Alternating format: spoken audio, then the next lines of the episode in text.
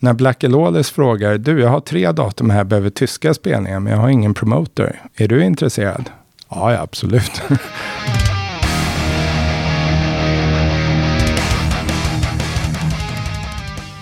Ny vecka och ännu en torsdag har jag det stora nöjet att hälsa dig varmt välkommen till Rockpodden. Idag ska vi gå in lite mer på kontorssidan av musikbranschen. Vi träffar Chris Rotenius som är ena halvan av bolaget TADC. Även känt som Triffid and Danger Concerts. De gör ju hundratals arrangemang varje år. Både stora och lite mindre konserter och även några festivaler. Bland annat Gefle Metal och den sprillans nya Atlas Rock som också är i Gefle. Sen kör de ytterligare en ny grej i år som känns jävligt spännande och det är ju Rock på Skansen. Kanske inte riktigt en festival men tufft det kommer det bli i alla fall. Vi ska snacka om det här och också försöka reda ut det här med de olika rollerna som bokare och arrangör och agent. Väldigt, väldigt intressant samtal tycker jag att det blev. Hoppas att du kommer gilla det. För dig som känner att du vill stödja Rockpoddens arbete med 1 krona eller 2 så finns det möjligheten att gå in på patreon.com/rockpodden och bli månadsdonator av 20 spänn eller mer i månaden. Helt fantastiskt stort tack till er som gör det. Det är tack vare er som det här fortsätter vecka efter vecka. Om du är mer av en engångsperson så kan du om du vill använda dig av Swish. Då drar du 1 krona eller 2 till 070 77 38 200. 77 38 200. Men nu kör vi. Du lyssnar på Rockpodden. Chris Rotenius är veckans gäst. Jag heter Henke Branderyd och jag önskar dig en god lyssning. Chris Rotenius, varmt välkommen till Rockpodden. Stort tack till det. Hur är läget med dig idag? Alldeles lysande. Fan vad härligt. Jag har längtat efter det här avsnittet, sa jag precis. Du är ju... Ja, vad är din titel egentligen? Ja du, det är väl en bra fråga. Jag jobbar inte så mycket med titeln, men man kan väl säga promoter och även varit bokare då. Men idag är det väl framförallt arrangör, kanske man säger på svenska. Konsertarrangör. Inom jävligt mycket hårdrock och rock. Jävligt mycket. Shit vad du bjuder oss på bra grejer. Men ska vi börja med att bena upp det där? För liksom arrangör och bokare, det är 2 helt olika ben egentligen väl? Ja, det är det absolut. Och egentligen är det väl så att jag började med bokningar för 13 år sedan. Och nu är det mindre bokningar och mer arrangemang. Mm. Och nu går vi ner på idiotnivån då. Mm. Alltså när du börjar med bokningar, du börjar vara bokningsagent åt några band och hjälpa dem att fixa gig helt enkelt. Ja, egentligen började det faktiskt med att jag hade ett eget band och jag funderade på hur får vi gig? Så jag började kontakta lite management och sånt för såna här band som man älskade på 80-talet när man växte upp. Det var en dröm att få spela med dem. Allt från Kingdom Come till Elegance och Pretty Boy Floyd och Fester Pussycat. Det här är ditt band Badmouth. Exakt så. Så för vi fick ju i vuxen ålder en vision om att nu ska vi släppa hårdrocksplattor. Så vi släppte 2 plattor och turnerade en hel del. Men så började jag så och sen kom jag på att fan, man kan ju boka band och... Även där man spelar själv. Från början var det ju liksom att man gjorde det gratis för att få en förbandslott egentligen. Men sen insåg jag väl och fick kontakt med lite band att man kan tjäna lite pengar. Så jag hade det egentligen som ett extra jobb. Och jobba med, det är så svårt att namedroppa band men för då glömmer man alltid några. Men från början var det Sister Sin, Hit, Bullet, Casablanca. Ja, det vart massor med band. Men sen så... När jag höll på med det här så fick jag en version att jag skulle starta en festival. Så startade jag en festival i Stockholm som hette Stockholm Rockout. Det här måste ha varit 2010.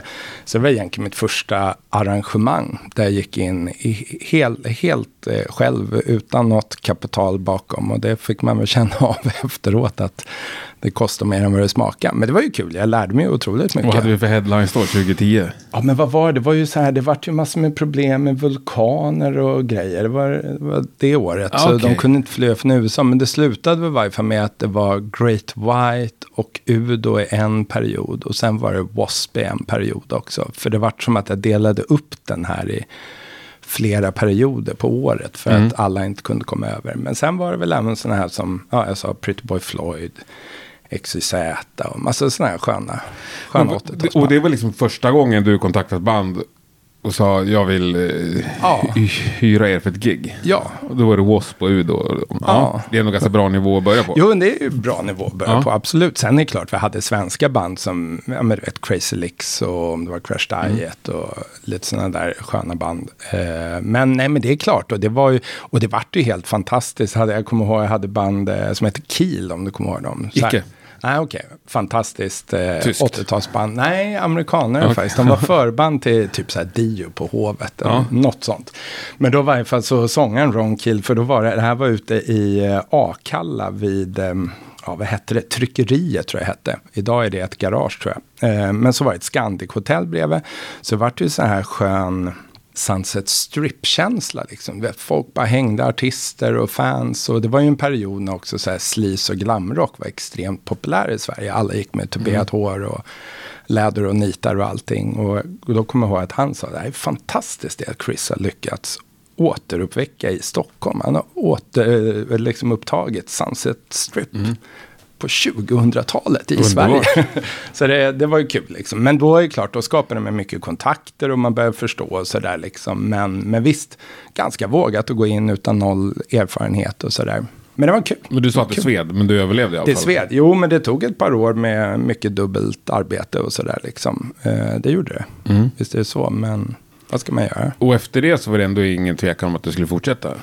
Nej, men det var det inte. Sen spelade jag lite till. Sen kände jag väl så här att nej, men nu har jag inte tid att spela. Vårat Badmouth spelade sista gången med... Ja, men vi gjorde ju någon Wasp-turné och sen spelade vi med Scorpions i Sandviken. Och jag kände så här, men nu har vi gjort allt. Då var det så här, ska man göra det här igen? Då ska man göra en ny skiva och bla bla bla. Det är ju kul att spela, men det är ju ganska tufft allt det här bakom.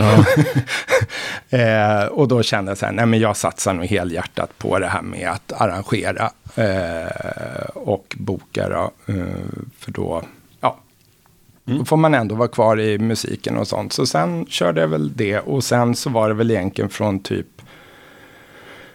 2015 som vi verkligen utvecklade då, eller som jag och min kollega Edvard träffades, eller det var egentligen 2013 som vi började samarrangera mer, och sen startade vi vårt gemensamma bolag 2015. Triffid and Danger. Triffid and Danger Concerts. Som nu heter bara TADC. Precis. Så det var ju så att Edvard hade ett företag som hette Triffid Productions och jag ett företag som hette Danger Music. Då var det Triffid and Danger. Så 2015 startade vi det, och sen nu 2021 bytte vi namn till TADC. Underbart. Men då, när du, alltså den här första gången, då hade du inga kontakter. Kör du liksom kalla mail då till Wasp management lite, liksom? Ja, men lite så. Ja. Och liksom, eller till deras bokare och sånt där. Så, men det är ju då som till exempel 2010 fick jag upp. Jag har väl gjort allt med Wasp i Sverige förutom en turné tror jag 2015, sen 2010.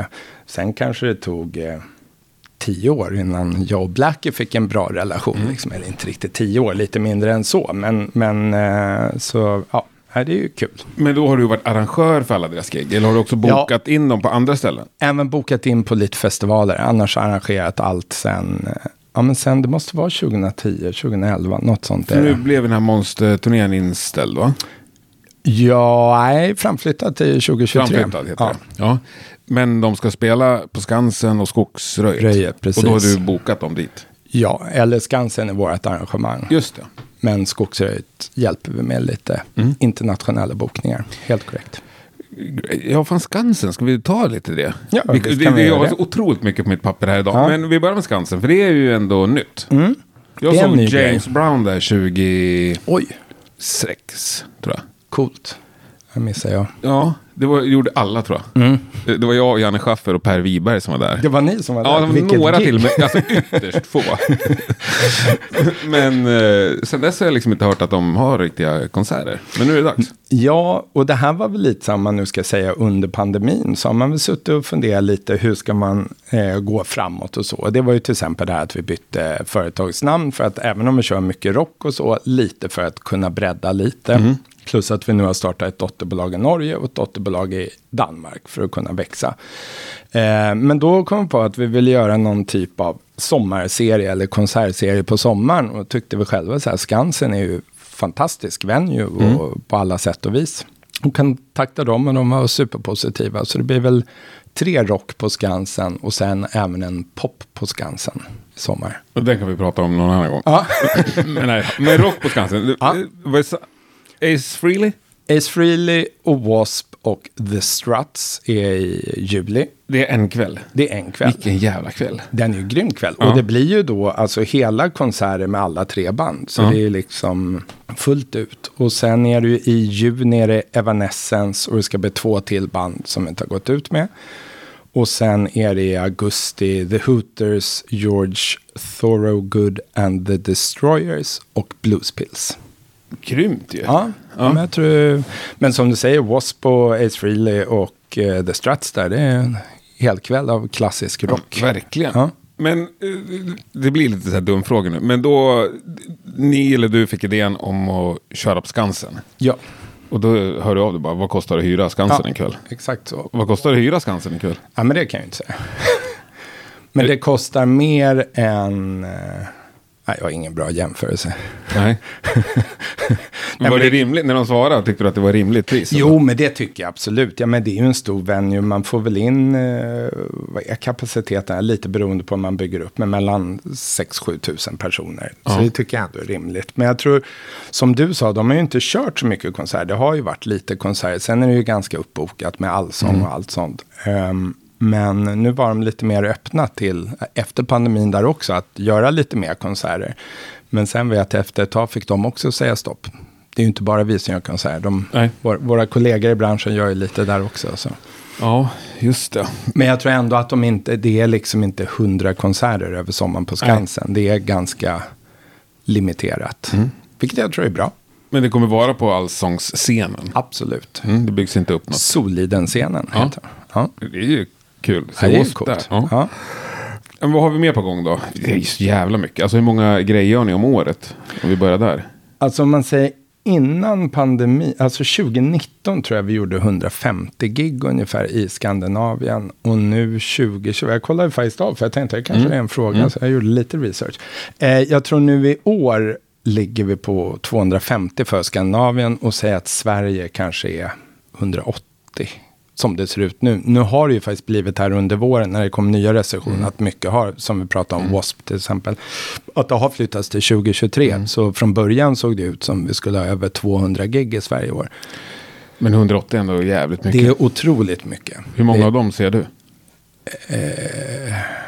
Han är på hjärtat. Ja, nej, men alltså nu om man säger innan pandemin då var vi ju två stycken i det här företaget. Nu har vi ju faktiskt anställt lite personal för att annars skulle vi aldrig klara av det. Så nu, men förr var ju jag och Edvard på alla gig. Och det orkar man ju inte riktigt. Man blir lite äldre och sen du vet man är ute på ett gig så jobbar man 12-14 timmar och så har man sitt kontorsarbete och så är det... Ja. Men nej, men jag tycker så här, jag försöker alltid se ett gig om det är något jag verkligen gillar och så, eller om det är något som är intressant, men inte tänkte jag se 180 gig. Nej. Och det fattar jag. Ja. Men det är liksom alltid någon från företaget där och representerar. Absolut, det är alltid någon som är på plats, alltid någon. Ja, det är väl trevligt. Ja, det jag vet att jag träffade Sandra på Monolord. Just det. Det stämmer bra. Och då fick jag reda på att hon jobbar här. Att hon, ja. Mm. Jävligt bra spelning för övrigt. Bra, den missade jag. Ja. Det var en jag inte var på. Men om vi tar Monolord då, som är ett ganska litet band då, svenskt, som turnerar över hela världen. Ja. Jobbar ni med dem bara i Sverige eller Norden? Eller? De har vi nog bara för Sverige, är det. Och då arrangerar ni giget. Ni hyr debaser och sätter dit Monolord. Och tar entré. Ja, bra. Gefle Metal. Det är ett ganska stort ben. Det tycker jag absolut. Och det där när tog ni över den? Vi fick frågan 2015, samma år som vi hade startat då Triffid and Danger, om vi var intresserade att fortsätta driva en hårdrocksfestival i Gävle då den förra hade bestämt sig för att lämna. Så första festivalen gjorde vi 2016. Så med lite försenade år så blir denna sommar blir 5-årsjubileum då. Ja, just det. 2 år för sent. Men nej, men det har ju varit jättekul. Vi var lite så här från början, oj, ska vi göra det här på en gång nu när vi precis har dragit igång? Samtidigt känns det som att gasklockområdet är fantastiskt och Gävle ville verkligen ha något och känns som en för bra möjlighet för att tacka nej till. Men då kände vi direkt att den här festivalen ska vi nischa. Att liksom fokusera mer på extremmetall. Det var ju nischad. Ja. Även om den var lite kanske vattnig i första åren på Getaway. Ja, men den var väl mer nischad i början men kanske mindre nischad i slutet. När det var Status Quo och Steel Panther. Ja. Men det beror på vad men du menar med nischat. Men Yngve och så här var ju där ganska tid. Nej, jag menar nischat mer åt bara hårdare. Liksom. Ja. Men nu är det ju rent extremt nästan bara. Ja. Mm. Och det är ju tanken. Och sen så därav föddes väl den här idén då som jag ser på ditt papper. Så jag leder dig in på den nästa. Nej, men då leder det in oss till med Atlas Rock då. Som vi gör på samma område för första gången nu i sommar. Med till exempel Scorpions och Alice Cooper. Då var tanken lite att men det kanske finns utrymme för en festival med mer mainstream eller klassisk rock. Så där blir ju inget extremt. Så mer än att mixa två festivaler, att göra två separata. Men hur kommer den sig? Hur började den grejen? Det var egentligen att Alice Cooper ville ha ett gig 4 juni. Ja, och sen, inte med jag skrev här tillfällighet frågetecken. Jag fick den känslan liksom. Nej, men det var faktiskt så. Grejen var att vi höll... vänta, hur får du reda på att Alice Cooper vill ha ett gig 4 juni? Men då var det för att vi har en partner i Finland som han gör fler festivaler än vad vi gör. Jag tror han gör 60 festivaler. Och så höll han på med Alice Cooper och sen känner agenten och så. Och då dök det upp att det skulle passa perfekt med Sverige 4 juni. Och då höll vi faktiskt 3 juni för en annan artist som vi inte fick sen utan... någon annan arrangör fick den. Men då tänkte jag, men då gör vi en endagarsfestival för att istället för att bara bygga upp området för en konsert, det blir så dyrt, så kan vi göra något. Men sen när det inte blev av, då dök det upp av en tillfällighet också att Scorpions körde typ, säg, Finland 3 juni och hade ingenting i Sverige. Så då fick vi till dem för söndag 5 juni då. Så helt plötsligt stod vi med en 2-dagarsfestival. Men den här blir ju istället, här blir det en scen. På Gefle Metal har vi ju 3 scener och jag tror vi har 52 band under 3 dagar. Här blir det 13 band under 2 dagar. Och andra scen blir längre konserter med banden istället då.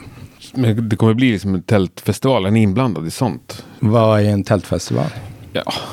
Ja, Gefle Metal, Sweden Rock... Jaha, du menar att man tältar? Ja, jag trodde med om vi hade en tältscen. Nej. På Gefle Metal har vi ju campingtält. Det Atlas Rock skulle jag vilja ha det, men vi har inte fått ta på någon mark än. Okej. Det är lite mognare publik också som kanske... Lite mognare så. Samtidigt så tror jag det är väl med sådana här klassiska band. Sen har vi ju även Black Label Society eller The Darkness och Powerwolf och, som kanske lockar en liten yngre publik. Och från början var ju vår tanke med en endagarsfestival att vi framförallt skulle rikta oss mot Gävleborg. Men sen när man fick då till exempel som Scorpions enda Sverige-gig, det är klart att man ser att folk kommer vilja resa för det. Sen ligger ju jävligt bra till, självklart beroende på var man bor. Men Stockholm går ju enkelt att köra eller ta tåg. Ja, verkligen. Jag är ju från Gävle. Ja, men det vet jag. Det är ju min stad. Ja. Eller har varit i alla fall länge. Så jag blir så glad. Så. Men det är väldigt kul. Och jag skulle säga att Gävle är... otroligt, det har ju vi känt från början. Dels har vi haft ett jättebra samarbete med Gävle kommun och sen Gävle hårdrocksklubb och massor med bra leverantörer och så. Och folk är ju otroligt tacksamma för det man gör i Gävle. För det är klart, näringslivet får ju en skön boost den veckan. Det kommer massor med hårdrockare till Gävle och bor där i 4-5 dagar. Ja, men det är ju kul att höra. För det är väl inte alla festivaler som är uppbackade av hemkommunen liksom. Nej, jag tror tyvärr inte det, ska jag säga. Tyvärr inte. Som inte ser värdet av. Nej. Men Atlas Rock, det är ju en jävla satsning liksom. Ja, men det är det ju verkligen. Så får stämma av lite magen liksom. Jo, men det är klart att det gör det. Lite handsvett innan man skriver på. Ja, men visst är det så. Om man säger som Gefle Metal, där har vi ju nu under 4 festival byggt upp och fått en ganska trogen publik. Det kan sälja nästan lite biljetter innan line-upen. Ja, men lite så. Folk vet att de ska dit. Ja, exakt så. Och sen hoppas man väl nu i sommaren när det inte har varit festival på 2 somrar att folk är lite extra sugna och så. Så den känns ändå... Det känns ändå bra. Sen är det klart, med Atlas, precis som när man startar något nytt, vilken bransch man än är i, så är det ju alltid upplevde ju med Gefle Metal också. Det var ju inte att första året gick bäst, utan det var år 4 det började gå bra. Så, men samtidigt känns det så kul med Atlas Rock har fått till en sån. Men hade jag 15-åriga jag sett den line-upen så hade jag ju tappat byxorna. Ja, ja men fan vad kul. Så, ja. Nej, men, och hur snabbt, eller jag förstår att man gör bokslut efter grejen, men liksom, tänker att du under de här åren har jobbat upp en jävla känsla för hur vindarna blåser liksom. Mm. Man tänker när du lägger ut första grejen om att nu överboka Alice Cooper. Mm. Känner du, hur snabbt känner du om det här? Om det kommer gå bra eller inte? Alltså man säger som erfarenhet av festivaler och framförallt kanske Gefle Metal är ju typ att, ja, vad kan det vara? Säg 2 sista veckorna säljer vi 50% av biljetterna. Mm. Och sen, fan vad jobbigt för magsåret. Ja men det är ju det. Det är ju otroligt jobbigt. Och sen ska vi säga så här att den här pandemin har nog inte lett till att folk köper biljett tidigare. Nej. Utan vi ser nu på klubbgiggen vi har haft här nu i, vad är vi nu, mars, ja, men här i slutet av februari och mars då, att folk köper mer i slutet. Och sen är det klart alla sitter inne med konsertbiljetter som du kanske har haft i 2 år och du kan ju sitta med 10 biljetter och kanske känna att jag ska nog beta av de här först. Alltså inte bara att man ligger ute med pengar utan det handlar ju om tid också. Ja, och det blir ju en hel kväll oftast. Det är klart det. Jag var så på QL-tak förra veckan. Ah, det har ju varit slutsålt i 2 år. Det var ju skitkul ju. Helt otroligt. Ja, ingen reklam, såhär, ingenting så bara kommer de. Fantastiskt. Ja. Nej, men det är ju kul och man märker ju också nu, vi hade Lucifer i Stockholm nu för 2 veckor sedan på Strand. Och man märker ju, folk är ju pepp liksom. Då var det inte slutsålt i 2 år, men däremot sista veckan sålde vi 50%. Så, ja, men det är kul. Men jag hoppas väl ändå lite så här att men nu släpptes alla restriktioner för det är bara några veckor sedan eller en månad, att ändå så här folk kanske avvaktar lite och så och sen framåt. Men inte vet jag, efter påsk och så man börjar se att det här håller i sig och sommaren kommer, det börjar bli varmt och det är klart, sommarkonserter är ju fantastiskt. Det måste man ju tycka. Det måste man ju. Ja. Verkligen. Nej, men vi återkommer lite. Vi tar Alice Cooper för det är ett bra exempel. Hur la ni upp den liksom, marknadsföringen? Eller hur, berättar ni först att det kommer en ny festival? Nå, hur var det? Nej, jag tror faktiskt att från början hade vi nog bara Alice Cooper klar, va? Mm. Så vi gick nu ut med att det blir en ny festival och att Alice Cooper headliner. Då gick vi ut med att det skulle vara en endagarsfestival. Så hur går ni ut med det då? Ja, dels så går vi självklart ut i sociala medier. Vi har nyhetsbrev alltså till folk som prenumererar. En stor summa människor som har gått på våra konserter och så. Och sen så gjorde vi väl med lokal media i Gävle då. Och sen medieutskick generellt. Fanns biljetter tillgängliga då? Nej. Ja, men jag tror det. Ja, men någon dag efter, typ så. Och nej, men det sålde väl helt okej då. Alltså, helt okej. Men då är det ju också så här. Då har men så här, är det bara biljettförsäljning att gå på? Eller kan du liksom sitta och kolla likes eller kommentarer på Facebook? Det är väl klart liksom? Man kan se så. Om det liksom finns ett intresse. Och, ja, men likes eller delningar eller vad heter det? Intresse för ett Facebook-event och allt sånt. Sen är det väl lite så här. Ja, du släpper en ny festival, du släpper ett band. Då är oftast folk kanske lite försiktiga. Även om jag menar, Alice Cooper är ju populär i Sverige. Så är det klart folk kan gilla det. Jo, liksom. Fast sen vet man inte åt vilket håll det kommer gå. Absolut så kommer Black Label Society. Jaha, det blir åt det hållet. Exakt liksom. Så men sen var vi lite det där också när vi visste att vi hade Alice Cooper så var det lite så här, okej, vilken väg ska vi gå? Mm. Men sen var det lite samma sak där. Black Label Society var också i Finland dagen innan och passade perfekt. Och de har väl inte varit i Sverige på ett tag. Och Zach Wilde brukar ju vara populär i Sverige.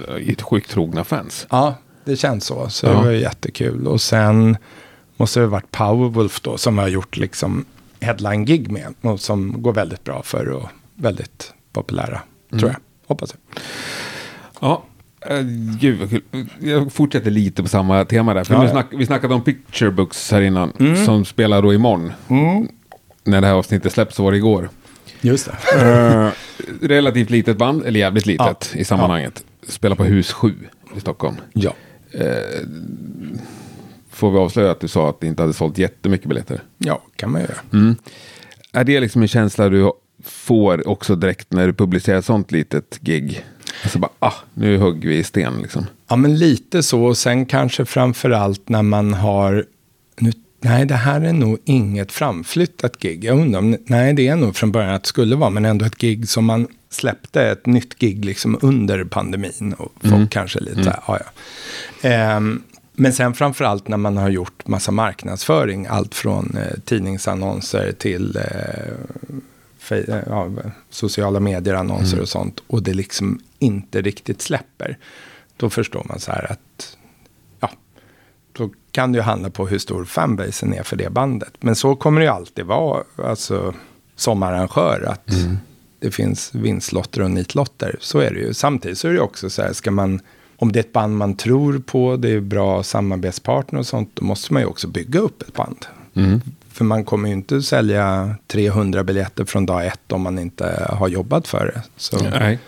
Så det finns ju två sidor såklart. Och sen är det ju alltid svårt. Det kan ju vara med samma sak. Vi ser vissa svenska band säljer jättebra här. Och sen går det utanför Sverige säljer man inget. Det finns ju på samma sätt åt andra hållet också såklart. Mm. Att ett band är stort behöver ju inte vara stort i alla länder. Nej. Hur lätt är det där att förklara för band? Det kanske främst utländska band som kommer hit. Så att ni är ju skitsmå här. Här får ni knappt betalt. Nej, och jag skulle säga att det beror på lite på vilken nivå bandet är på kanske. Mm. Alltså är det ett mindre band, då tror jag de fattar liksom att man ska bygga upp något. Vi gör ju ganska mycket mindre band, men som säger Hus 7 eller Valand i Göteborg och sånt. Och det är ju liksom kul att bygga upp, och framförallt är det extra kul om det är någon band som man känner, det här tror vi på, det här är kul. För men, även om vi gör mycket gamla band eller liksom klassiska band, så någon gång måste ju scenen ha utrymme för nyare band också. Ja, verkligen. Och det är ju underbart att ni tänker så. Jag blir svinglad. Men hur mycket passion är det och hur mycket business? Nej, men det skulle jag väl säga så här redan från början, och som har varit min och Edvards, men det är ju att vi har passion och kunskap om rock framförallt skulle jag säga. Och även om vi gör lite andra grejer också som inte är just rock, så är det klart rock vi är. Vi växte upp som hårdrockare. Sen har man väl breddat sig såklart när man blivit äldre. Skitöntigt. Ja. Nej. Ja, men när man var kid, då var ju antingen var man hårdrockare, punkare eller syntare. Antingen var man hårdrockare så fick man spö. Ja, jag kommer ihåg, jag smyglyssnade på Dan Reed Network. Jag tänkte så här, fan, det här är lite poppet, lite skönt. Men det gjorde jag också, jag hade börjat spela bas då. Det var lite slappbas, jag tror man var helt tufft. Men, nej, men så det skulle, som svar på din fråga, skulle jag säga att det är sen är det klart, som till exempel att vi gör Ace Frehley i sommar.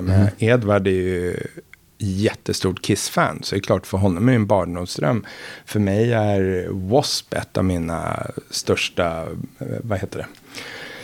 favoritband sen jag var, från att jag var 10 bast liksom, och första plattan kom och sådär. Så det är klart, det är ju skitroligt att göra sådana gig. Så jag skulle säga att det finns en stor del passion. Sen är det klart att det måste ju finnas business också, för annars kan man ju inte hålla på. Ja, i alla fall i de allra flesta fall så att säga. Ja. Men har du något sånt exempel på något band som ni verkligen försökt bygga upp och som ni har trott på? Som du förvånad över att det inte gick? Men det har varit lite så här, som till exempel Nervosa vet jag har gjort ett gäng gånger. Som brasilianska. Ja, men precis. Ja. Nu har de väl bytt hela line-upen i och för sig. Men där det liksom inte har kommit mycket. Obskura var ett band var också. Nu, inte att man försökt så här jättemånga gånger. Och sen, Butcher Babies också varit så här sekt och sånt. De har trott så här, fan det här, det går ju skitbra på andra marknader. Och så kommer det 120 pers liksom. Men ändå inte så många band så där kanske man har hållit på med jättelänge som aldrig har gett något. Eller, nu gjorde vi ju här, det är väl som Jesper Binzer är ganska svårt, trodde vi från början så här, från DID då, att DID är ju otroligt populära i Sverige. Och tänker man så här, det är väl klart att alla fans hänger efter DID-sångaren, men så har det ju inte varit. Och han har gjort bra skivor och allting liksom, men det är ju en bråkdel av vad DJD säljer liksom.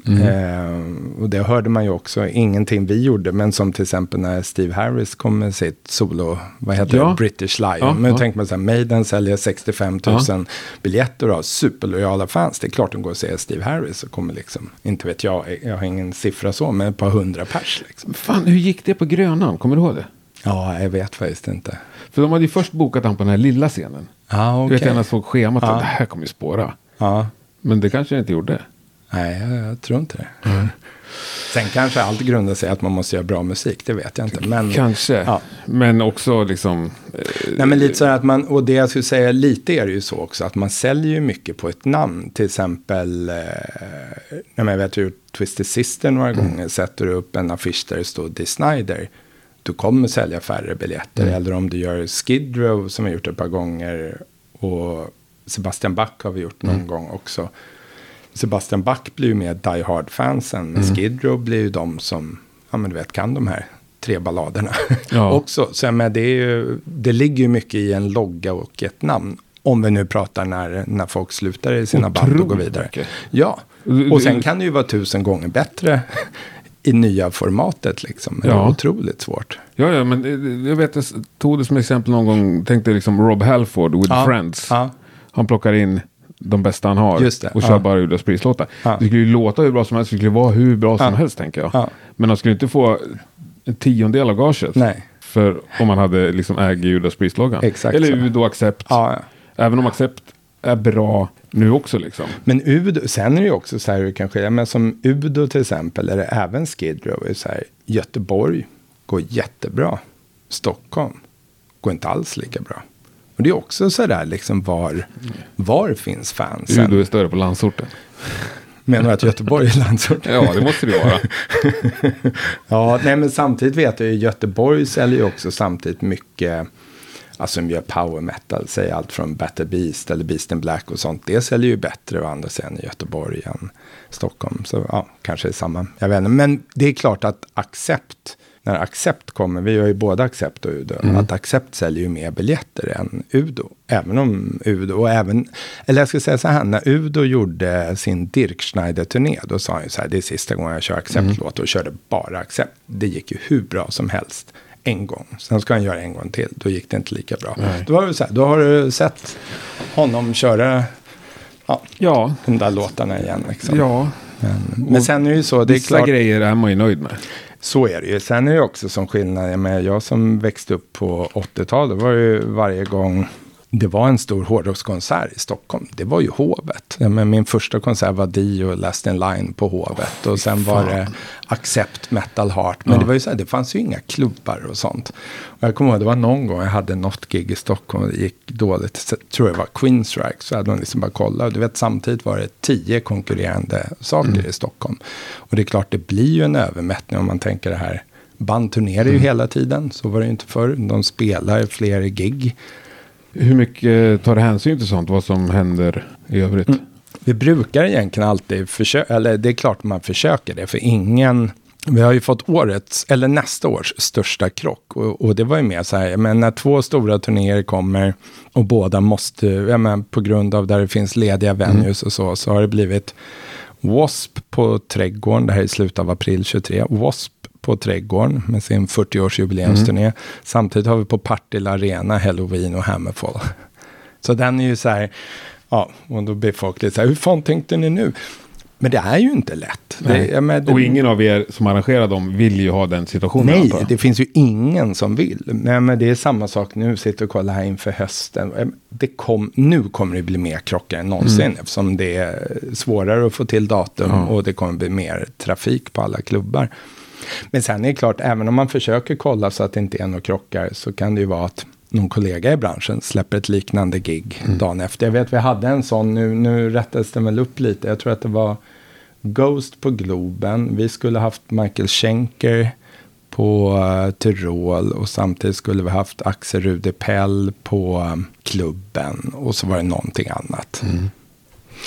Ja, och då sväljer ju Ghost ganska mycket folk på Globen. Det är klart det gör det. Och sen tror jag väl så här, Ghost har väl lite bredare publik än vad Michael Schenker eller Axel Rudepell har. Men de två har ju definitivt samma publik. Så, verkligen. Ja, exakt. Ja. Så det var ju så här, då vet jag, skrev Axel Rudepell-agenten liksom, vad ska vi göra? Nu flyttades den till 2023, så det löstes ju problemet. Det ihop istället. Ja, nej men lite så. Men typ Sweden Rock.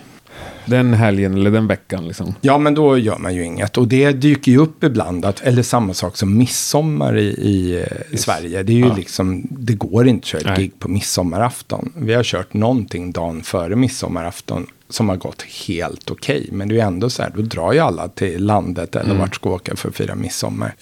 Men samma vecka som Sweden Rock, det är ju bara idiotiskt att lägga något. Och när det dyker upp något, då säger vi bara att det går inte. Nej. För det... Och är det samma med liksom Maiden på Ullevi? Ja, visst, skulle vi köra i Göteborg har vi kört. Jag tror vi samtidigt kör i Stockholm, så kan det nog funka. Nu har vi just Wasp och Ace Frehley då på Skansen, är ju dagen efter Ullevi. Det är klart att många stockholmare drar ner till Göteborg för en weekend med Maiden och tillhörande trevligheter. Jo, men samtidigt kan ju när folk är på... Kan bli bra helg och rör på det. Det var något av de första åren när det hette Getaway. Ja. Så var väl Tenacious D, heter de så? Ja, just det. På Grönan. Ja, det var samma helg. Det var skitmycket folk som var på väg hem som åkte dit typ på söndagen. Det var då de fick spärra av hela Djurgården. Liksom. Folk simmar över från... Ja. Ibland har man tur i... Ja, verkligen. Det behöver man antar. Ja, men det är klart. Visst är det så. Sen är det ju så. Men även det här som vi pratar med, man kan ju ha haft något som har varit en supersuccé och sen tänker man så här, det här kommer gå skitbra. Nu tänker vi sig och så. Och sen gick det inte alls lika bra nästa gång. Och det kan vara ett gammalt band, ett nytt band. Och det kan ju bara handla om tillfälligheter eller... vad som helst. Det behöver ju inte alltid bero på krockar, utan jag vet inte att folk känner att nej, men jag såg det här för 2 år sedan. Jag väntar till nästa gång. Hur mycket energi lägger du på att analysera sånt? Nej, men alltså så mycket som möjligt egentligen. Sen är det klart, men vi har ju jobbat underbemannade nu i många år i och med att det är ju först vi nu då ut ur de här åren som vi anställde folk. Sen är det klart vi har haft frilansare och sånt. Men så mycket som möjligt försöker vi analysera. Men det finns ju inte ett svar som är rätt om man säger så. Det är väl det jag menar. Att, ja, men det vet du själv. Om du nu såg Kvelertak den här gången. Nästa gång kanske du känner att nej men fan, jag såg den förra gången. Jag tar nästa gång. Alltså. Så kan det vara. Eller att familjeförhållanden. Det är verkligen ett sånt band. Om du vill låna min analys där eftersom du bad om den. Det känns ju som att jag har hört om det mellansnacken ganska många gånger nu och låtarna. Jo, men så är det ju på samma sätt som många då vill höra de där mellansnacken och de låtarna igen liksom. Och då inbillar jag mig att då är Jesper Binzer ungefär samma fast lite mjölkigare liksom. Ja, eller... Förstår ni vad jag säger? Ja, men han kör nog exakt samma när han kör solo. Men det är andra låtar. Ja, precis. Men sen verkar han vara en härlig snubbe. Kanske ska kolla på han. Det är de ju verkligen. Men, och D.I.D. är ju ett populärt... Jag tror vi gjorde ju den den senaste Sverige-turnén. Då gjorde vi väl... Ja, men på samma sätt som med Wasp. Då gjorde vi 10 gig i Sverige. Och i stort sett allt utsålt. Och då säger jag, men då spelar de... Ja, men du vet, runt 1000 kapacitetsställen. Liksom. Ja, det är riktigt bra ju.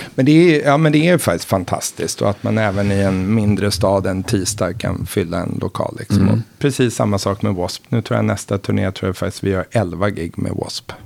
Men nu blir det 2023. 2023. Då ska du fixa en intervju med Blackie Lawless. Ja, men det ska vi absolut styra. Ja. Får ta det i sommaren när ni är här istället. Det kanske vi gör. Ja. Det fixar. För du är liksom polare med han, har du sagt nu. Polare vet jag inte, men han litar på mig. Och vad man hör i den här branschen ska man värdesätta det. Ja. Fan vad härligt. Ja, det skulle vara en drömgäst. Ja, absolut. Av stor rang. Men du, det här med att bygga band, för ni är fortfarande också bokningsagenter åt några svenska band. Ja. Hur många? Oj. Men är det 5 eller 100? Nej, det är absolut inte 100, men alltså jag och Edvard tillsammans så kanske, säg 10 då. Kan vi namedroppa några här så vi vet? Ja, men jag har ju jobbat med Hit då sen Grönvall började bandet. Är det 2012 eller något dåligt sånt? På deras historia. Men det är nog typ 10 år i varje fall. Och sen, så tog jag ju mig an i år faktiskt dels Nestor. som jag upptäckte och tyckte att det här var ju fantastiskt. Så det har jag gjort. Så men det har ju varit jätteroligt och framförallt fantastiskt trevligt, ambitiöst band. Så där gjorde vi ju tillsammans med bandet och så att vi uppkörde en sån här, vad heter det? Releaseparty och Bandit Rock Party. Slutsålt. Alltså sålde verkligen slut direkt. Helt otroligt. Så det var ju superlyckat. Och sen så egentligen började det hela med att vi skulle sätta dem som förband till Hit på deras Sverige, Norge och Danmarks datum. Och sen så var Tobbe så men fan vi behöver partners på det här med bokningar och så. Så snackade vi vidare och bondade bra. Och så, nu tycker jag att nu har vi ju sommar, Atlas Rock, vi har Sweden Rock, vi har Skogsröjet. Även lite stadsfester och nu missar jag säkert säga någon festival och ber om ursäkt för det, men sen var ju jättekul, fick jag över dem på det här Monsters of Rock Cruise i USA.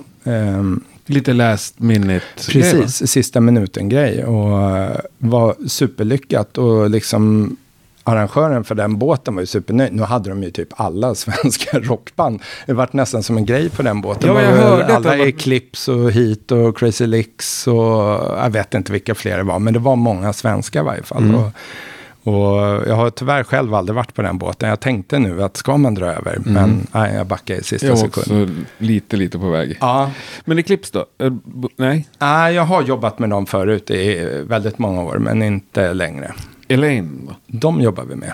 Bra att du påläste på mig. Ja. Det är framförallt Edvard som driftar Elaine-bokningar. Okay. Men det stämmer jättebra. Och sen så tog jag mig också på nu faktiskt i år. John Norum. Alltså solo. Så det är lite spännande. Han ska... Ta en minut till John Norum. När fan kommer den där soloplattan? Det ska ju komma en skiva nu i maj tror jag tanken är. Har du hört den? Nej, jag har inte gjort det. Har du hört något? Nej, jag har inte gjort det. För det här känns som liksom...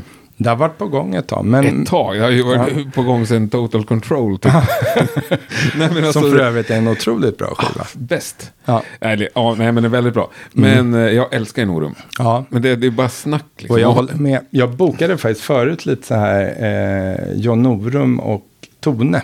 Norum körde lite akustiska gig. Det här är ganska många år sedan. Vilket var jättebra. Men sen jag vill ha elgitarr.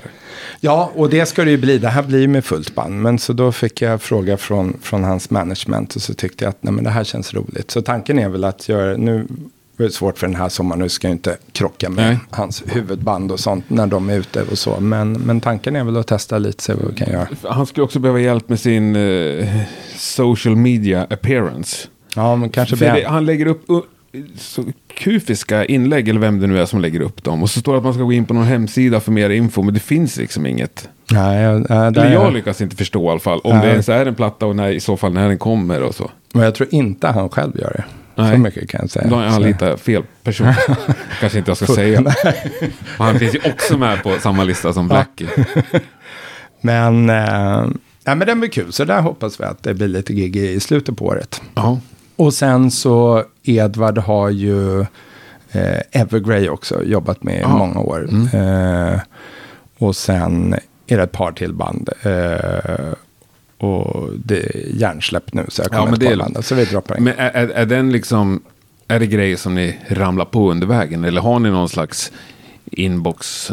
Nej, men egentligen, där är väl mer så här nu, nu har vi avvecklat mycket bokningar också i och med att det har blivit så mycket med arrangörsbiten. Men när vi startade i början, då körde vi mer liksom 50-50 vad man ska säga. Men sen Edvard har ju tidigare haft Hammerfall, han har även haft DAD och sånt där liksom. Men så nu är det väl mer band som man tycker om och som kanske inte har... Jag var länge bokningsagent för The Choir Boys och var bokningsagent för dem worldwide. Och det var ju så här... och det var ju jättekul. Jag kommer ihåg när jag såg Choir Boys Monsters of Rock i Globen 89 liksom. Men de var ju så här att... De skulle spela hela tiden. Och du vet så här, hade jag levererat 60 gig så hörde de av sig, du har du fler gig? Vi måste utspela. För med det är deras levebröd. De har inget annat liksom. Så jag gjorde det under ett par år. Det som jag vet jag pratade med deras tidigare agent som var innan mig. Han sa jag tror man gör med ett par år sen är det dags för dem att byta. Just för att det blir sånt. Nästan ett heltidsjobb då. Ja men det blir nästan det liksom och lite Så det är ju skillnad om du vet, det är något band man bokar, man ska göra några turnéer och lite festivaler och sånt. Då blir det liksom hanterbart. Ja, det är spännande. Men vi måste snacka lite om Gefle Metal också inför sommaren. Mm. För den är ju uppskjuten. Nej, inte de var inte med från början. Nej. Men nu står de högst upp på affischen. Precis, så egentligen var det, vad hade vi första gången? Första gången hade vi Amon Amarth, Meshuggah och Emperor som headliners. Och sen till år 2, eller vad säger man, när vi ombokade till 2021, första framskjutningen, då var det väl att, ja just det, då var Amon Amarth kvar, men Meshuggah tackade nej då. Men sen nu för 2022 då tackade Amon Amarth nej. Skulle de inte göra festivaler. Men då kunde Meshuggah. Emperor har hängt med varje år. Mm. Men sen så fick vi Edvard då som har pratat med Entums management. Och för oss var det väl så här i och med att LG har ju, det var första bandet ut på Gefle Metal. Alltså första året först ut var Firespawn. Hans andra band. Och sen har vi haft en Tom Day på festivalen och även när LG inte spelade så var han där och hängde och drack öl och snackade och var social. Så kände vi att vi från festivalens sida ville göra något liksom, som en hyllning till honom. Och sen kom upp det här med att en Tom fanns tillgänglig och så. Så jag vet inte allt om denna spelningen, men jag vet att den ska bli väldigt exklusiv och något som man inte vill missa. Vet du vilka som kommer vara med i en Tumd den här dagen? Ja, jag vet ju att Nicke och Alex är med. Så det är Uffe va? Det är väl de tre original liksom. Sen ska det väl vara massor med gäster. Och jag tror de ska bjuda in sådana som har varit med i bandet. Och sen lite gästartister och sånt där. Men vi hoppas ju kunna presentera någonting innan festivalen. Och sen tror jag att det kanske även också blir vissa överraskningsmoment. Men de är ju helt inställda på att göra det här till något outstanding. Det är liksom deras vision.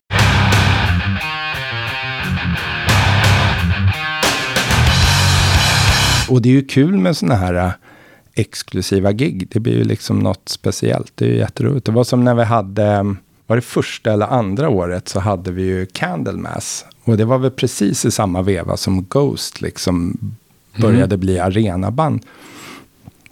Och så i någon låt så då kom Tobias, då kan man ju säga det, och gjorde ordning sig som pappa. Och helt plötsligt står han på scen och kör en låt med dem. Och folk stod ju så här, fan är det någon som försöker vara pappa? Alltså det var nästan så folk inte fattade liksom. Sen fattade man efteråt och spreds på nätet och allting. Det var ju skithäftigt. Och det visste inte ni ens om innan? Jo, vi visste om det innan. Men då var det ändå så här, Ghost var ju ändå...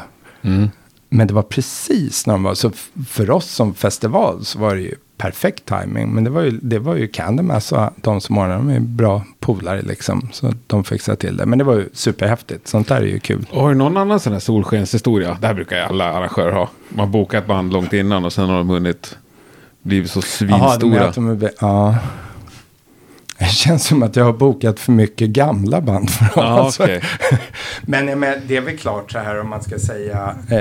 Innan jag gjorde min första Wasp-turné så visste jag ju inte hur. Jag hade ju ingen historik liksom. Då gick man ju lite på egen känsla också. Och som var verkligen supersuccé. Och då gjorde vi väl även Finland och Norge tror jag i den vevan. Och det gör vi nu också hela Skandinavien. Vi gör faktiskt till och med 3 spelningar i Tyskland. När Black Label frågar, jag har 3 datum här, behöver tyska spelningar men jag har ingen promoter. Är du intresserad? Ja, absolut. Så ja, vi gör 3, vad är det? Bremen, Oberhausen och Mannheim tror jag. Det blir kul. Mycket kul. Ja. Men hade du ett skapligt kontaktnät på i Tyskland eller fick du börja lite från noll där också? Nej, men jag har väl en som en agent eller som vi liksom gör grejer med, så frågar vi med, jag vill göra det här, kan du hjälpa mig? Och vara liksom min partner där och hjälpa mig med allt från skatter till STIM och du vet, allt sånt som ska göras. Så. Jag är inte så intresserad av summor, men det är ju ändå pengar i omsättning, ganska mycket. Ja. Och det här med liksom samarbeten och lite dealar, och så har någon partner där och någon i Finland som har av sig så här. finns det liksom standardtariffer eller håller ni på och kohandlar varenda gång om procentsatser hit och dit? Nej, egentligen aldrig. För jag skulle säga att bokar vi ett band så är det ju bandet som har en deal med sin bokare. Eller vad säger jag?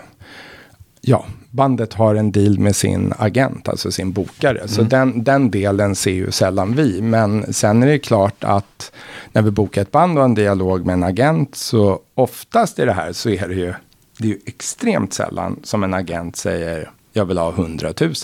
Utan de säger make me your best offer. Är det så? Ja, absolut. Har de inte ett pris på sin produkt? Nej, det är inte som att köpa en bil. Nej. Och i vissa tillfällen är det ju att de frågar flera. Alltså även vi och våra kollegor och högst bud vinner. Mm. Så är det ju. Sen ska jag ju säga så här. Det är ju många, de flesta agenterjobb är ju lojala och även artister. Att de är lojala. Och går, alltså är det något som funkar och det är bra resultat då går man tillbaka liksom. Sen är det klart att det är en konkurrens och mellan oss arrangörer och kanske mer konkurrens idag än vad det har varit tidigare och det beror ju också på att det finns fler stora arrangörer idag än vad det fanns förr. Men ja, är det en sund konkurrens? Alltså både ja och nej, för det är ju ändå så att när det är att gager trissas upp så vinner ju självklart bokare, band och management på det. Men och vi som arrangörer vinner vi bara genom att betala ett högre gage. Men det är klart, man gör ju alltid en budget och ser att det är rimligt. Och oftast har man en historik att basera på. Ja, är det rimligt att de säljer 2000 biljetter? Förra gången sålde de 1500. Sen är det ju ibland kanske man är lite utanför sin comfort zone för att man gärna vill göra bandet. Mm, fattar. Men det där med biljettpriser är svårt. Jag är på otroligt mycket gig. Jävlar vad det skiljer alltså. Ja, och grejen är ju så här att det baseras ju egentligen på, allt. Men ofta har du ju en artist som har en vision. Vi vill att våra biljetter kostar 600 eller 700 eller 300 eller vice versa. Och sen kollar man ju såklart på marknadspris och sen kollar på budget. Okej, de behöver så mycket pengar. Personal och lokal och catering och hotell och allt sånt kostar i Sverige. Så men det är klart, samtidigt så är det så här, inflationen på biljettpriser är ju inte, man har ju inte sett någon direkt höjning nu på 2 år när det har stått stilla och det är ju ändå att personalkostnader kommer höjas till exempel och det går ju upp precis som allt annat. Jag tänkte mer att man kan gå på samma ställe och se ett band som i alla fall i mina ögon är ungefär lika stora. Ja. Ibland kostar det 240 och ibland kostar det 595. Ja, då kan du tänka att är det högre biljettpris så har artisten högre krav på. Arrangören mycket mer pengar. Sällan är det så, ska jag säga. Det där är nog, det finns ju många som tror så, men jag skulle säga att oavsett biljettpris så, det är klart, säljer det bra så, det är ju en procentdeal egentligen, men den minsta procenten går ju till arrangören och arrangören tar 100% risk. Mm. Artisten tar ju aldrig en risk. Det är ju arrangören som gör. De får ju alltid sitt garantigage oavsett om vi säljer en biljett eller 1000 biljetter. Ja, ni jobbar inte med att lira på dörren? Nej, inte på den här nivån. Nej. Och det är en härlig tid också. Ja, absolut. Ja, men alltså, finns det saker som får dig ligga sömlös kring det här med risk? Ja, framförallt skulle jag säga nu sista, det var som morse vaknade 4:30 och kunde liksom inte somna om. För alltså just när det är så mycket. Vad var det som exakt? Ja, men egentligen var det nog så här, det var nog igår så vi in, kolla lite och så gick jag in på, det var nog, vi kör nog någon Atlas Rock annons tror jag, via Scorpions Facebook-sida. Så klickade jag på den så kom man in på Atlas Rock hemsidan och där är en sån här nedräkning, stod det 83 dagar kvar. Då var jag så här kom igen, och jag var jag varit i Gävle nu några svängar för att vi ska få ihop allt och logistik och personal och alltså det är ju en stor karusell att sätta ihop och sen är det klart att vi har några biljetter kvar att sälja. Men det ska man göra. Ja. Men du har ju din to-do-list här uppe på datorn. Ja. Kan du dela oss något? Det är 39 punkter. 39? Ja, vad står det här? Här står... Men är det för den här dagen du ska klara av dem? Nej. Oftast är att man får flytta fram liksom. Ja. Nej, men det är allt här från att trycka flyers till likviditetsbudget till, vi gör Spanska ridskolan i Norge och Danmark. Ja, och Beach Boys i Norge. Beach Boys och även på Skansen faktiskt. Ah. Ja. Ja. Nestor-turné. Står det så här, tillståndsenheten Stockholm. Vi ska göra en grej i Kungsträdgården faktiskt, men jag kan inte säga vad det är. Men jag kan säga att i Kungsträdgården blir det gratiskonsert, alltså sista helgen i juli. Vad blir det? 29-30 juli. Okej. Okay. Så det ska bli officiellt 1 april. Med hjälp från Stockholms stad då, eller? Nej, ingenting. Men vi gör det med en radiokanal. Okej. Okay. Så blir det som, om man får i Kungsträdgården, vi... Förut fanns det en i Kungsträdgården som heter Rockfesten i Kungsträdgården. Mm. Och vi köpte upp den från han som arrangören från tidigare. Så vi hade allt klart och skulle göra det 2020. Men det kunde vi inte sen. Men nu i sommar ska vi göra det. Så polistillståndet är klart. Så ja, men det blir en kul grej. Och spännande att göra så här mitt i Stockholm. Det är ju, med, mitt i sommaren. Mitt i sommaren, mitt i Stockholm. Så det blir en häftig grej. Nej, men sen är lite sånt här, står och börjar kolla band för Atlas 23, Gefle Metal 23. För det är bestämt att det blir Atlas 23 också? Ja, absolut. Mm. Ska vi även göra samma helg en festival i Norge som ska heta Heavy Metal Parking Lot. Det är faktiskt på en parkering. Jag vet inte om du kanske är för ung för att ha sett de här. Det finns ju någon gammal film. Just det här i USA så var de innan konserten var med sina liksom boombox, de rökte på, drack bärs, de grillade innan konserten. Men de gör ju det också innan alla fotbollsmatcher och sånt. Ja, precis. Och sen det är helt annan, den kulturen finns ju inte alls här.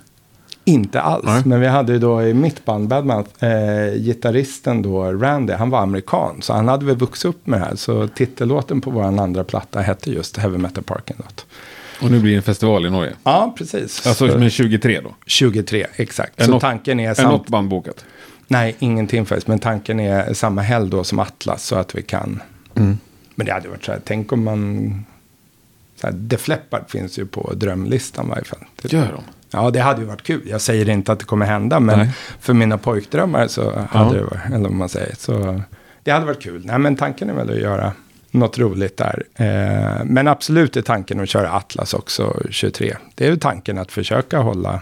Och Gefle Metal, absolut. Där har vi till och med lite band klara. Och när börjar folk höra av sig? Eller har de uppenbarligen redan gjort om något? Ja, lite så. Och grejen är så här, nu har det ju varit lite normala fall. Kanske man till en festival börjar 1 år innan. Och nu började vi lite tidigare. Men det är väl klart, mycket har ju flyttat. Så sitter alla bokningsagenter. Mm. Okej, nu börjar vi kolla på 2023. Sen är det klart större band. De kan ju ha en 2-3-årsplan. Men det är ju alltid lång framförhållning. Och jag menar, en turné är ju oftast minst ett halvår. Ett halvår till 1 år. Men nu som den här Wasp-turnén. Jag tror att jag och Blackie började prata om den för... Jag tror det är 3-4 år sedan. Alltså. Jag kommer ihåg att jag var i Dallas på semestern, var det 2019. Då var jag på baseballmatch, då ringde han och just det, för då, först skulle vi gjort en 84 to Headless, skulle fokusera på 4 första plattorna. Mm. Och då var det så här, då var det nog att vi skulle ut med den, tror jag. Ja, men vi skulle gå ut med den, och då pratade vi, när jag var på semester, om när vi skulle gå ut med det och vice versa.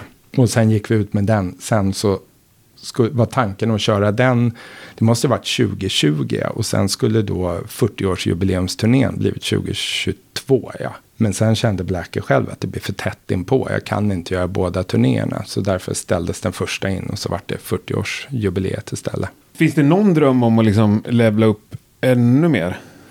Absolut, det gör det. Har Live Nation liksom mer eller mindre monopol på att köra Metallica och AC/DC och Rammstein? Rammstein är ju inte dem. Men det är inte? Nej, det är Scorpio. Scorpio är också jävligt stora. Nu för tiden, ja. Och det är väl klart så här, nu är det, om man ska tillägga så här, vi är ju ett svenskt företag som ägs till 100% av mig och Edvard. Vi har ju inget utlandsägt eller riskkapital eller någonting, utan helt... som vi säger, independent. Vilket är jätteroligt och ibland läskigt. Mm. Så är det ju. Men så, men det är klart, som när det görs en turné med Rammstein, de köper en hel Europa-turné och vice versa. Men det är självklart att målet är att steppa upp och göra större grejer och fler festivaler och absolut. Och sen även växa. I Norge har vi ganska mycket. Där gör vi liksom arenaspelningar med allt från Dream Theater, Evanescence och hästarna som jag nämnde. Och i Danmark har vi inte så mycket än så länge, men något vi ska jobba på. Men vi ska faktiskt gå ut med vår första Globenspelning om en vecka. Det är den första någonsin. Eller Avicii Arena heter det. Ja. Ja, det är vår första någonsin. Vi har några på Annexet, men det blir vår första Avicii Arena-spelning i Sverige. Och sen gör vi Telenor Arena för samma artist. Men det är inte hårdrock. Men det blir ändå en kul grej. För det är klart att det visar att vi klarar att göra sånt. Och sen har vi... När sänder du det här, sa du? Jag tänkte att det kommer i övermorgon. Ja, men det är bra. För imorgon går vi faktiskt ut med att vi gör Limp Bizkit. Och det är också en sån här... Ja, men, det är ju en otroligt häftig grej. Och vi ska göra det i Uppsala, utomhus vid Fyrishov heter det. Så vi går ut med det imorgon, så det är i augusti. Och det är stor grej liksom. När var de i Sverige senast? Alltså det är ett gäng år sedan. Ja, det känns så. Ja, det är nog... Kanske inte 10 år sedan, men... Alltså det är nog ett tag. Det måste vara jävligt svårt att gissa hur mycket drar Limp Bizkit i Uppsala i augusti. Otroligt svårt, men jag känner ändå så här, känslan ändå, man ser så här, nu när de kör festivaler ute i Europa så är de liksom högt upp. Och men det är ju många band som, ja men du vet, de fick, ja men kolla, vad heter de nu, de här Green Day till exempel. Ja, men de var ju så. Sen var de ner och körde klubben. Och sen kör de liksom Ullevi. Så men jag hoppas att det är som en Limpiskit. Ja, att de hade en svacka. Och nu börjar för de som... släppte en ny platta ju. Exakt. Men sen tänker jag också de här som var inne på nu-metallen. Är nu lite äldre. Och kanske att det blir en nostalgigrej också. Jag vet inte. Jag kan ha helt fel. Men ibland måste man ju gå på lite känsla. Men det blir en kul grej. Och sen... Nej, men sen blir det ju jättespännande som sagt att göra Avicii Arena. Det blir jätteroligt. Lycka till med det. Tack. Men så här, Limp Bizkit, nu gissar jag. Och det finns säkert massa andra sådana band. Där jag i alla fall har en känsla av att skulle de spela på en festival som är stor. Då skulle nästan alla gå dit. Exakt, ja, vad så kul att se Limp Bizkit. Ja. Jag kanske aldrig har gjort det. Eller sådär. Men jag personligen skulle... kanske inte köpa en biljett till det. Nej, och det är väl så det ofta är det här med festivalerna som liksom, ja men du har folk som kanske bara åker på Sweden Rock varje sommar, eller Gefle Metal för den delen, för att du får se 10 av dina favoritband eller 10 band du vill se. Samtidigt vet jag själv när jag varit på festival Sweden Rock till exempel som besökare, jag lyckas under 4 dagar se 7 band. För det är ju mycket, det är ju inte bara musiken heller, men sen finns det ju de som verkligen bara är där för musiken. Så men det är klart att festivaler har blivit en konkurrens alltså till headline-gig också. Självklart. Och samma sak sånt här med att du har konserter på Liseberg eller Gröna Lund och sånt som också blir att det är ju inte gratis konserter, men det är lite billigare om du har gröna kort och har sådär. Har du ner på 5 spänn per gig liksom? Om du går på allt liksom. Ja. Men sen beror det också på vad man värdesätter som konsertbesökare. Tycker man det är kul att stå och se en konsert. Hur mycket tänker ni på liksom att alltså, antingen så kan ni såklart sno publik av andra gig eller andra festivaler, eller finns ju också fortfarande en jävla massa folk som till exempel äger Alice Cooper-plattor som inte går på spelningar. Ja. Hur gör man för att få ut dem?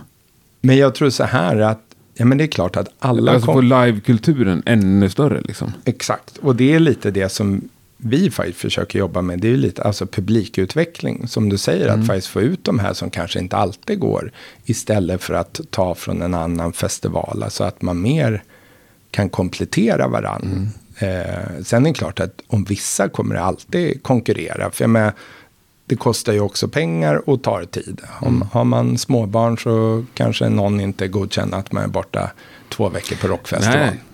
Men jag menar, samtidigt är det så som jag tänkt, ja men det är klart om du tänker en stor rockfestival i söder. Det är klart att alla från norr kanske inte pallar att åka dit, för det blir alldeles för stort projekt. Det är väl lite det vi tänkte då med Atlas Rock, att alltså norrifrån ner till Gävle snarare än Göteborg eller Skåne åka upp till Gävle. Att det liksom finns ett komplement. För det är klart att alla hårdrockare är ju inte i Sölvesborg varje sommar från Sverige. Så det måste finnas utrymme. Vi är ju ändå ett par svenskar och det är ganska många som gillar rock i Sverige. Ja, väldigt många som har gillat. Ja, så är det ju. Sen är det ju klart, ska man ju säga med Gävle, som vi ser på Gävle Metal, det är ju en stor fördel med den publiken. Man säger att våran medelåldern på vår besökare är ungefär 37 år. Och det vi ser är att de är inte så pepp på att campa. Nej. Men hotellen är helt fullbokade. Och du kan gå, du vet ju själv, gå på en kvart till hotellet och festivalen. Det är ju ganska nice festivalfirande. Så man kan tilltala den publiken som inte vill vara trängas på en camping. Liksom. Ja, men hur inblandade är ni i liksom själva campingen och bajamajor och... Allt. Hur många mejl får du om dagen alltså? Vad säger du? Hur många mejl får du om dagen? Jag har aldrig vågat räkna. Nej. Men det är nog ett par hundra är nog. Sen har vi ju folk som i festivalen så jobbar med oss liksom att bygga sajt och bygga camping och sånt där, men nu blir det till exempel att vi har haft en mark i Gävle tidigare som är hyrt av en bonde, men nu har han börjat sätta något på marken så nu kan vi inte ha den längre. Så nu håller vi på, har varit som sagt i Gävle och haft lite möten och ska följa upp. Men jag tror vi har hittat en, ja du vet Måsberget. Ja. Så på en fotbollsplan där liksom. Ja. Som jag tror blir alltså för campingbesöken blir det ju ett snäpp upp. För du har ju vattenduschar, vattentoaletter. Så på så sätt blir det jättebra. Mm. Så jag ska bara få klart detaljerna liksom. Men nej, men annars så vi gör ju... allt med festivalen, från att boka band till att genomföra till alla tillstånd. Men som sagt, det är klart att vi tar in frilansare som hjälper oss. Vi har ett väldigt, väldigt, väldigt bra team som har jobbat med oss i alla år.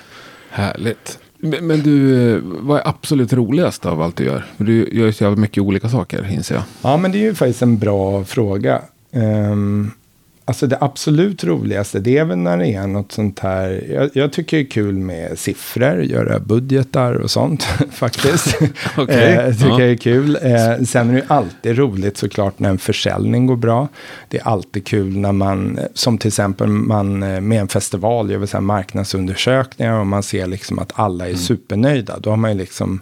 allt slit ger ju något, för det är ju det vi jobbar för. Att ha, alltså vare sig det är ett klubbgig eller en festival, att folk ska vara nöjda. Mm. Men, och sen, jag menar, när man har lagt bud på något gig som liksom, man känner att det här ska vara otroligt roligt att göra. Och när det går igenom, då är det ju jättekul. Kan vi ta det där lite snabbt? För där har jag, vet inte hur det funkar. Hur funkar den där budgivningsgrejen? Men egentligen är det ofta, om man pratar med turné till exempel, då är det ju oftast att en agent hör av sig till oss, säger vi ska göra den här turnén, är ni intresserade? I Sverige, i Norden. I Norden då, ja. Eller vi har så här, vissa gör vi ju för Sverige, vissa gör vi för Norden. Ja. Är det en festival så är det ju oftast att jag och Edvard diskuterar vilka band... tycker vi skulle vara bra för nästa års festival. Och så kontaktar vi de agenterna och kollar, är de lediga? Ja, men det funkar. Och så lägger vi ett bud. Och vissa kan bekräfta på en vecka och vissa kan ta alltså 3 till 5 månader. Mm. Men om vi tar Limpisket då, var det en budgrej? Ja. Eller nej, då fick ni egentligen, hej kan du hitta en spelare till mig? Jag behöver så här mycket pengar. Okej.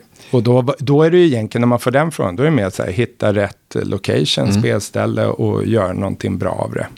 Och leverera liksom att det här föreslår vi att vi kan göra. Men om vi tar, du behöver inte nämna något om du vill, men alltså, där är en budgivning. Då kan också Scorpio och Live Nation och... Ja, men på vissa grejer... Blixten var med i samma budgivning. Ja, jag skulle inte säga att det alltid är så, men det händer ju, absolut. Ja. Och om det är så, hur funkar det? Ni får alla samma mejl? Ja, men oftast är det ju att alla inte vet om det. Ja, men ändå där det är fler som vet om det så att det blir en reell budgivning. Skickar man in ett... Ja, men jag skulle säga att man sällan vet om det. Det är sällan öppna... Vi hade så här med en hårdrocksturné. Då var det så här, ja men vi hade lagt ett bud Och sen var det så, men är det här ett sista bud eller kan ni höja lite? Vi behöver lite mer. Ja, men så höjde vi lite till. Och sen efteråt kom, nej tyvärr det gick till de här, de gav ännu mer. Då var det så här, jaha, okej. Och då hade de gått ut till alla. Men så, alltså jag skulle säga, det händer inte hela tiden, men det händer ibland. Mm. Så är det väl. Och samtidigt skulle det kunna vara om vi eller någon annan lägger ett för lågt bud så kanske de vänder sig till någon kollega i branschen och frågar, är ni intresserade? Och säger, vi behöver så här mycket. Men sen är det klart, ibland tackar vi ju nej också om det är något vi inte tror på. Men sen är det klart, men det finns artister som vi har gjort i många år som nu görs av någon kollega. Det finns artister som någon kollega har gjort i många år som vi nu gör. Så blir det ju lite också att det hoppar emellan. Så kommer det alltid vara. Och det är väl, ja, det är så det är. Det är en annorlunda bransch. Ja.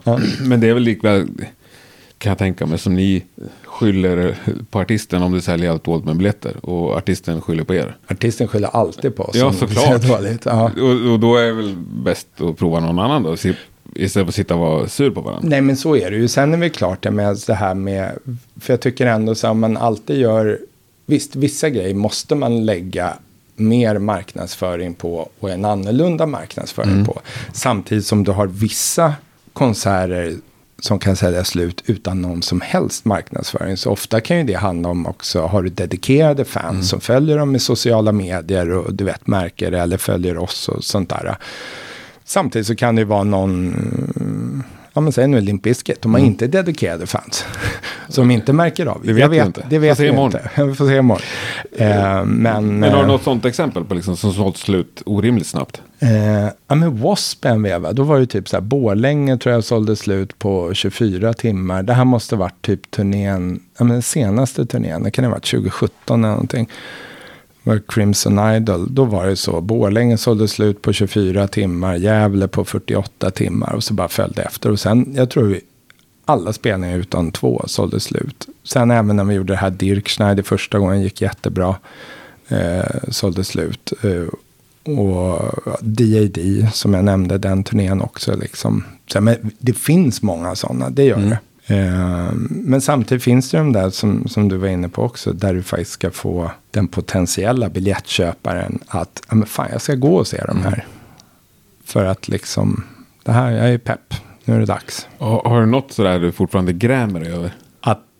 Ja, kanske där du, ska vi göra det här? Ah, vi kör, och så gick det åt helvete. Ja, vi gjorde Status Quo.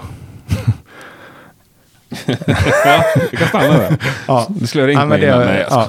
Nej, vi gjorde det i Stockholm och Göteborg och det var verkligen inte alls bra. Då blev det ingen semester den sommaren för familjen. Nej, men typ så. Ja, men det var också så här man kände, men det här går väl asbra. Det är väl klart, fan det är ju ett av de största liksom sådana typ av rockband liksom.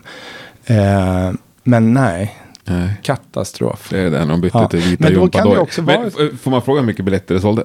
Fan, nu kommer jag inte ihåg exakt, men jag tror så här, Stockholm var 700 biljetter eller någonting. På vilken arena?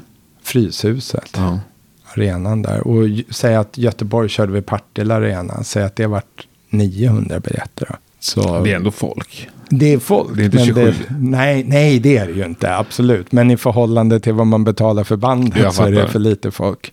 Ja, verkligen. Men då kan du också ha lite det som du var inne på. Om ett band har kört på nöjespark eller mycket festivaler och ständigt kommer tillbaka och du kanske har mättat den publiken, då är du inne på det, precis som du sa. Men jag köper inte en biljett, men de kommer till Liseberg eller Grönan eller Sweden Rock eller någon annan festival. Då vill jag se dem. Så. Skriver ni in sådana här grejer i kontraktet? Att de får sånt inte... Nej, det var en annan fråga. Men då får ni inte köra i Sverige något mer? Alltså exklusivitet tänker jag. Ja, men det har vi alltid. Absolut. Fattar. Finns det något band du aldrig kommer ta i tång med igen? Nej, egentligen inte. Nej, man... Blir luttrad. Ja, sen är det så här, jag skulle säga det är sällan band man har problem med, alltså på ett genomförande sätt, där tycker jag det oftast funkar. Sen är det klart att många band är mer komplicerade och det kan ju vara allt från att det ska vara jättemycket blod och hit och dit och sånt, men samtidigt, ja men det här gick bra, vi vet vad det är nästa gång, så nu kör vi. Men så liksom ingen som har varit så där liksom, du vet, rövhatt som man liksom inte vill. Nej, inte riktigt alltså. Jag var inte med på 80-talet ibland. Kanske var skillnad då, jag vet inte. Men jag tycker, det är klart att sen är det ju så här, de flesta liksom artister håller sig ändå för sig själva.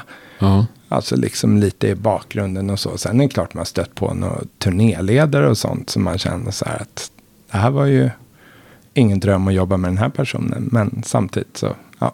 Vi glömmer att gå vidare. Ja, lite så. Det får man göra. Det finns vad säger man, framsidor och baksidor av alla yrken och alla branscher. Ja, verkligen. Men du verkar trivas i din bransch. Och jo, men det gör jag absolut. Ja, men jag tycker det är klart att vi har mycket att göra. Och ibland kunde man känna att det var skönt. Nu, det är väl klart att det blir extremt mycket nu. Liksom allt rör igång och så. Men vi drog ju igång det här för att vi tycker det är kul. Det är därför vi gör det. Liksom. Annars kunde man ju fortsatt med något annat. Mm.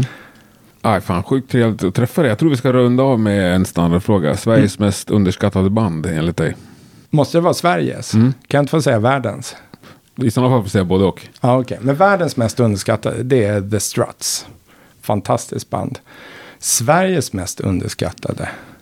Oj, vad svårt. Finns det några sådana?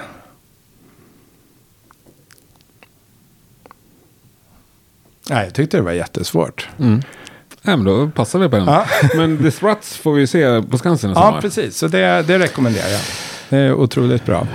Då ses vi där om inte annat. Det gör vi absolut. Och stort tack, det här var ju jättekul. Ja, men fantastiskt. Jag hade kunnat fortsätta 2 timmar till. Samma här, men det är ingen som orkar lyssna. Nej, men jag tror att det är någon slags smärtgräns här vid 1:15. Ja, verkligen. Ja. Det tycker jag. Ja, skitbra. Ja, stort tack, Henke. Ja, men sköt om det och lycka till med allt. Tack. Detsamma. Tack.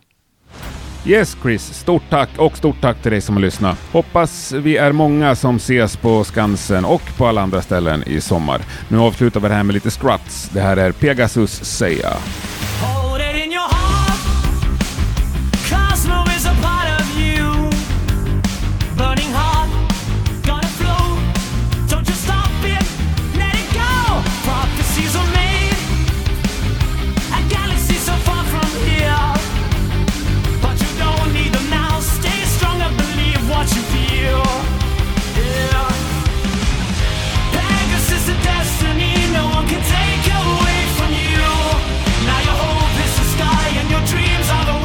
Gonna take you